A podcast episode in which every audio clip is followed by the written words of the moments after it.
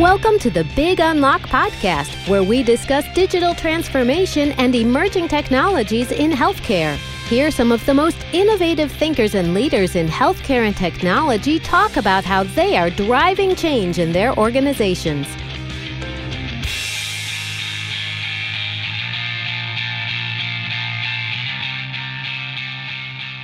Hello again, everyone. Welcome back to my podcast.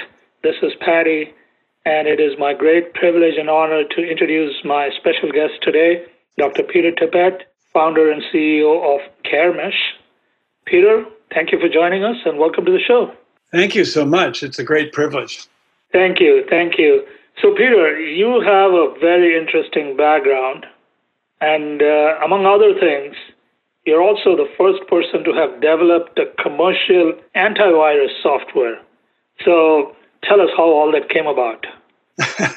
well, I was one of those tech engineering nuts even when I was a teenager. I was a ham radio operator and a commercial radio engineer and a pilot. And I was one of those couple of kids that were allowed in high school to to touch the 55 baud teletype locked in the in the closet. And in college, I, I stumbled into more things. I, I used a very similar computer in a lab doing really early cholesterol and hyperlipidemia work and I used it to automate their analysis and results. And then in for my college thesis, I wound up as an apprentice and assistant for two different Nobel Prize winners. The, the first guy sequenced the first protein, and the second guy, Bruce Merrifield, synthesized the first protein. And I was there, you know, and used computers in his lab to automate that whole process and along the way was the first guy to synthesize an active immunoglobulin. and of course, all of that got me a scholarship for an MD PhD at Case Western Reserve. And then when I was at Case, I was president of the Cleveland Computer Club. I started a software company in my attic trying to do other sorts of things. And when the virus problem came along, I created the first commercial antivirus. It was called Vaccine, but eventually changed its name we wound up in a booth a few booths down from Steve Jobs at the West Coast Computer Fair. We grew that company, which was called Certus, for a couple of years before McAfee and the other guys came along. And we sold it to Symantec and renamed it Norton Antivirus, and then grew it in two more years past 300 million bucks. It was the big heydays that everybody you know likes to, to hear about. Yeah, wow. Norton Antivirus. Now that's a household name almost. Wow, that's a lot to do with those guys now, of course. Yeah, well, fascinating story. Well, I do want to spend a few minutes, given your background with software security and antivirus software and so on. I do want to spend a few minutes on this podcast talking about the current state of cybersecurity. You know, healthcare has been the target of cyber criminals for several years now. And my understanding is that it is the favorite industry for cyber attacks. I read somewhere that the annual cost of healthcare data breaches is in the region of $4 billion, and uh, there's no signs that is abating anytime soon. And four out of five data breaches are attributed to healthcare data breaches, and providers in particular are being singled out for these attacks. So, can you kind of break it down for us and, and tell us what the big issues are today as it relates to information security in healthcare? Yeah, absolutely. Well, obviously, security is a huge subject. Maybe I can talk you into doing a whole podcast on it down the line. But you know, security is hard, but it's it's really not as hard as we all give it credit for. My big I'm kind of a scientist in this world, and I spent a lot of energy over the last 20 or 30 years trying to get a sense for how that the risk economics really work. And my biggest take home over the years is that we've really typically get talked into putting what my mom says is putting the emphasis on the wrong syllable. we spend a huge amount of money and user equity on things that have very low marginal value. And we ignore a lot of the simple, inexpensive things that are relatively easy. For example, you mentioned ransomware. The basic solution to that is backup, nothing fancy. Right. And oddly, using some of these newer information sharing services like my uh, company's new CareMesh offering, that gets some of your data accessible in other ways, all by itself is a mitigation for things like ransomware. If you look at the breach science and look at how that works out in risk dollars, there's really just two things that reduce the overall cost and risk and likelihood of a breach by vastly majority than all other things combined. The first one is strong identity. Despite what everybody says, making passwords stronger or more complex doesn't do squat.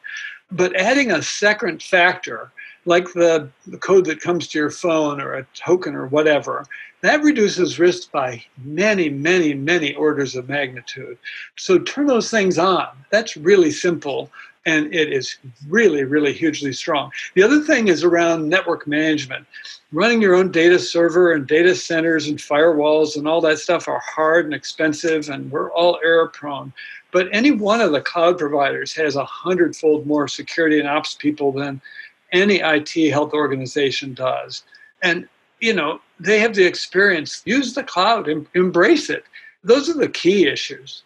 Yeah, you know, just coincidentally, this morning I was on a Twitter chat with a group of cybersecurity professionals, and uh, a couple of things came out of that discussion.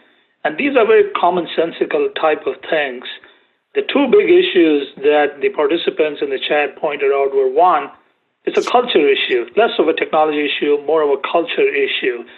And uh, really educating everyone in the organization at every level to be watchful of phishing attacks, or to your point, turn on two factor authentication. It's a cultural thing. And so you got to have the right kind of culture to protect yourself against cyber attacks. And the second thing they, uh, they talked about was in the context of healthcare, the business associates are a big point of vulnerability.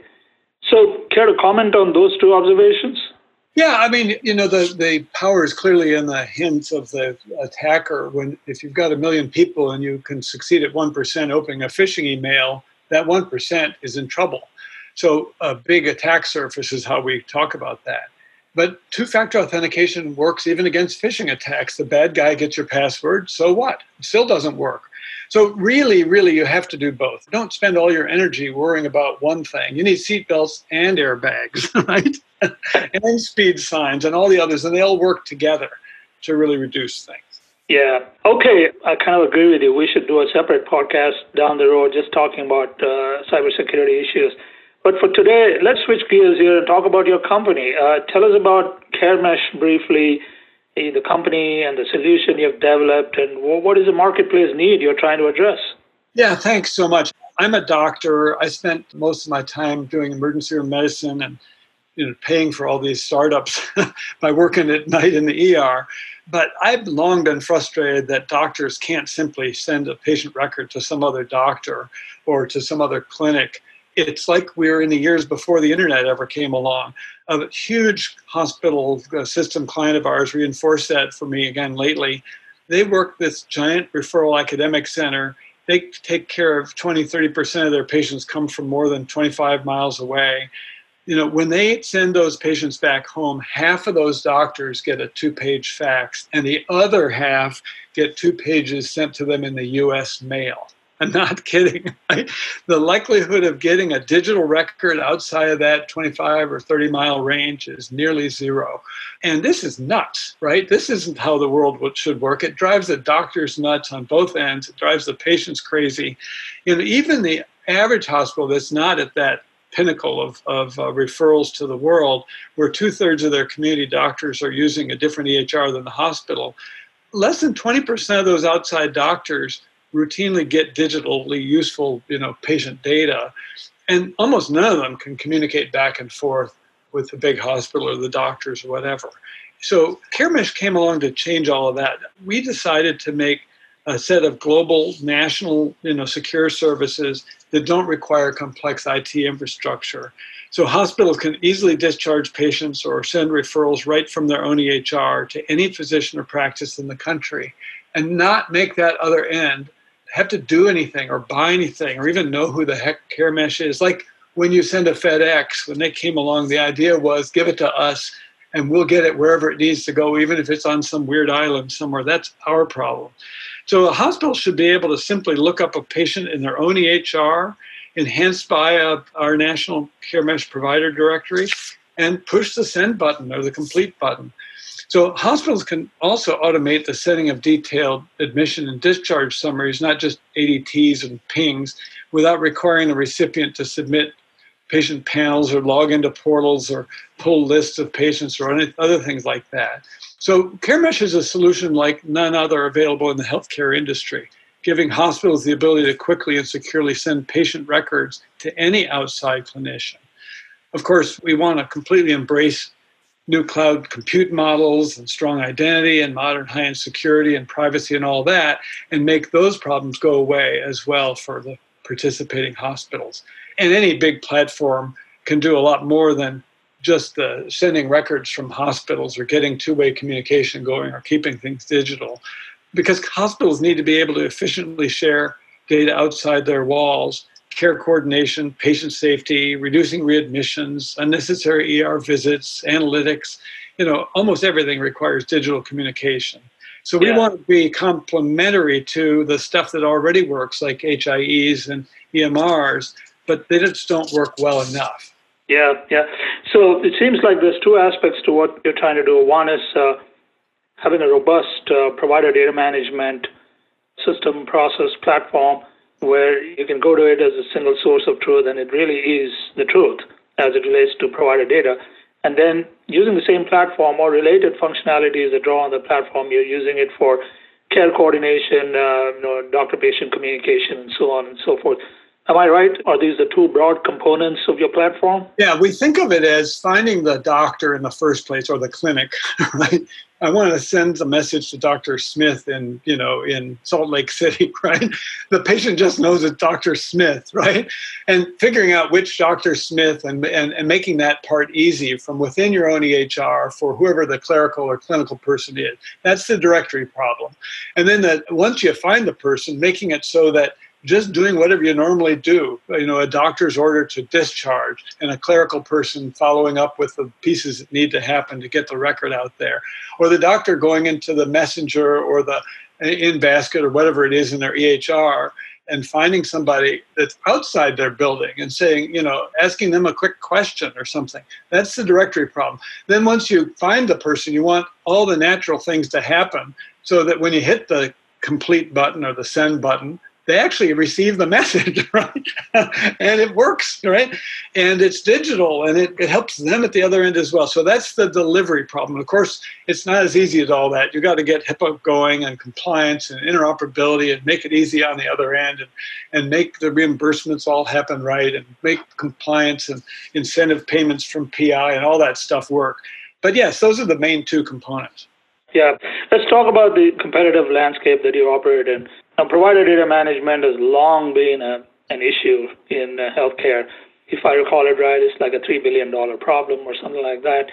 There's lots of companies trying to address it uh, and using different technologies. Uh, you know, there's one uh, alliance group of you know companies that's using blockchain, for instance, to create the single version of truth, among other things. And everyone, every doctor that I've talked to would love to have this single source of truth where they don't have to keep on you know credentialing themselves again and again. They go to this one place where you know everybody has it all in one place and it's all the single source of truth. But it is a competitive landscape. Lots of people are trying to solve this problem as well. At the same time, when it comes to the other aspects of your platform, the care coordination, the messaging, and so on, the EHR vendors, Epic, Cerners, big tech firms, how do you see yourself in this competitive landscape, and what do you think makes you a little bit different. Yeah, the technology like blockchain versus not seems to me to be pretty irrelevant. The most important thing is, as you said, figuring out how to solve the, I call these the surround problems. I, I wrote one of the chapters in Ed Marx's book on innovation. Uh-huh. And I know you're working a little bit with him. What a great project you guys are working on. And it seems to me that that things that actually get the job done when there's a huge legacy installed base of things is not trying to fight the installed base, but trying to complement it, right? Work within the system that's already there and figure out how to extend it relatively easily, right? Trying to, you know, making programs that just decide you're going to blow up whatever is there and start over again is kind of crazy. So if you can make a directory you know, ours is FHIR enabled and it'll work through a browser or phone or any of that. But that doesn't help the hospital. You, you need to make it so that it just becomes the natural directory that's used by all the services that already use the directory in the hospital, like your Epic in basket or the discharge flows or whatever, right? And just make that disappear so that no workflow changes happen, right? And then you got the other issue. But when you get to the competitive things, I, I think of this as we healthcare is wildly local, and it always has been. And the technology that follows it has been local as well. So it's been really easy to hire a big contractor and spend a million bucks hooking your hospital with the other hospital. And after you spend a year planning and a year doing and a year fixing, it works, right? but now you've got two points connected. Well, you know, if you do the math, there's 5,000 plus hospitals and two or 300,000 clinics that would be 200, 300,000 factorial connections and BAAs and all that. That's, by the way, more than there are grains of sand on Earth. so this is stupid. We can't, this isn't something that could possibly scale. So what we need is analogous to what we got when we built the internet we need a way that everybody can use the same network for all of the basics you know, to not to find the other guy, but also to get something to them without file size limits or or anything like that. We need something that works with the EMR vendors and the HIEs and extends their functionality naturally. And we need something that enables all the care coordination platforms. I don't want to build a care coordination platform. I just want to make the ones that are out there actually work for somebody who isn't involved, so for some other end that didn't buy the other end. Making everybody buy both ends of a fax machine or a telephone is nuts. That's not how those industries evolved, and ours can't get there either. So, uh, how do you build a business case? And uh, I understood from what you said that you're working with the existing technology stack or solutions that are out there and making them better. So, how do you actually build a business case? What do people look for uh, when trying to justify investment in your platform? Yeah, it turns out that meaningful. I was on the PTAC, the President's Information Technology Advisory Committee. I, I don't know, it's going on 20 years ago with Brailer and, and that whole gang. And, you know, we said if health, you know, this is the triple aim in, in my words slightly. If healthcare could only use information technology in rough parity to banking or other industries, we'd get three things, right? We'd get wildly healthier people and uh, better long long lives and all that. We'd get wildly lower costs. Our study in the PTAC showed about 70 or 80 billion dollars a year, but but the Institute of Medicine came along and did the big study and came to 700 billion dollars a year of savings for the country. And we'd get an entirely new kind of science but other than that it's you know it's probably not worth doing. So we're all married to this right? And we now have computers everywhere but they're a pain. Everybody, you know, hates them. It's it's largely because we haven't added the sharing and the internet part that makes that that work. And so meaningful use came along and we checked our 25 or 15 or 20 or 10 or 16 boxes and got our checks. And now it's switched to PI, promoting interoperability. And the PI penalties are real. Two of the six criteria are called referral loops or HIE measures or you know getting your care coordination uh, going. They explicitly require getting off of fax for a large proportion of referrals and discharge and transitions of care out of your own organization. 40 of the 50 points you need for pi and that's 2% or 3% of your hospital payments from medicare. So that you know for a medium or a bigger hospital that's 5 10 15 million bucks of penalty so there's real meat now behind some of those, and those the screws are tightening a little bit on that arena, and so there's some value there. We see the biggest value uh, for getting this working. You know, the two thirds or three quarters or whatever it is of doctors and clinics that don't work for you in a hospital. We really need to coordinate with these guys. In the past, we've ignored the people on the other side. But now that we've fixed the inside and it's possible to do all the basics in the hospital, now it's time to sort of extend. I hear this all the time from the CIOs. We spent the last five years making this work at all. right? Now it's if we can only get the outside providers' data and get them engaged and make it so that their job is easier and maybe make it so that they get some PI benefit or efficiency benefit or you know we're still spending a huge amount of our time on the telephone and waiting around for the other doctor to talk to the other doctor or hiring a mass of care coordinators to call and to show up at 8 o'clock every morning and, and dial for dollars. And this is all nuts. This is 20 years ago.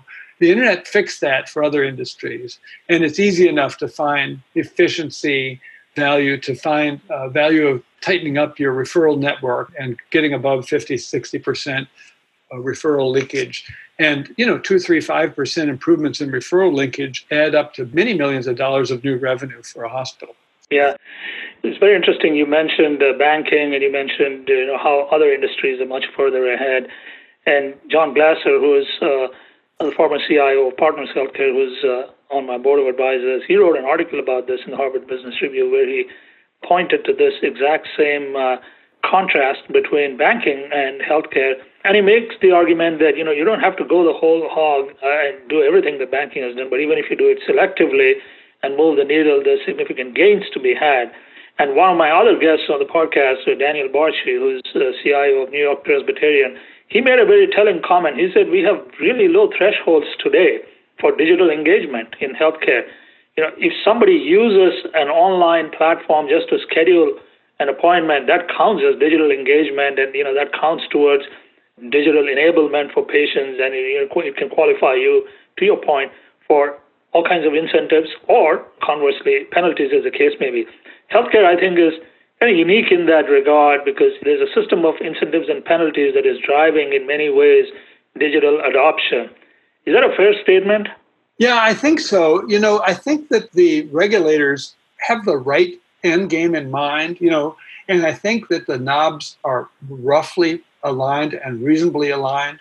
But you know, nobody, no business aligns themselves around regulatory incentives unless it's also valuable to the business. I've had, I can't tell you how many CIO discussions I've had where I said, why aren't you worried about this $3 million penalty? And the answer is, you know, I spend so much of my energy worrying about that that I wouldn't do my business. right? we have to solve our real problems inside the business. And if we can make it align with getting two or three more million dollars or 10 or whatever it is out of the feds, fine, right? But it can't be the principal driver. And so the argument in banking is they've got a simpler data set than we do in healthcare, and that's true. But tearing things down to the simple issue you know, meds, problems, allergies, and demographics, get that actually working, make it actually digital, and get it sharing in both directions, and make it work easily, whether the other end is using a browser or there's hundreds of EMRs. It might be one your brother in law invented, and there's 12 other users in the country. That you still have to make it work with whatever the other guy is using.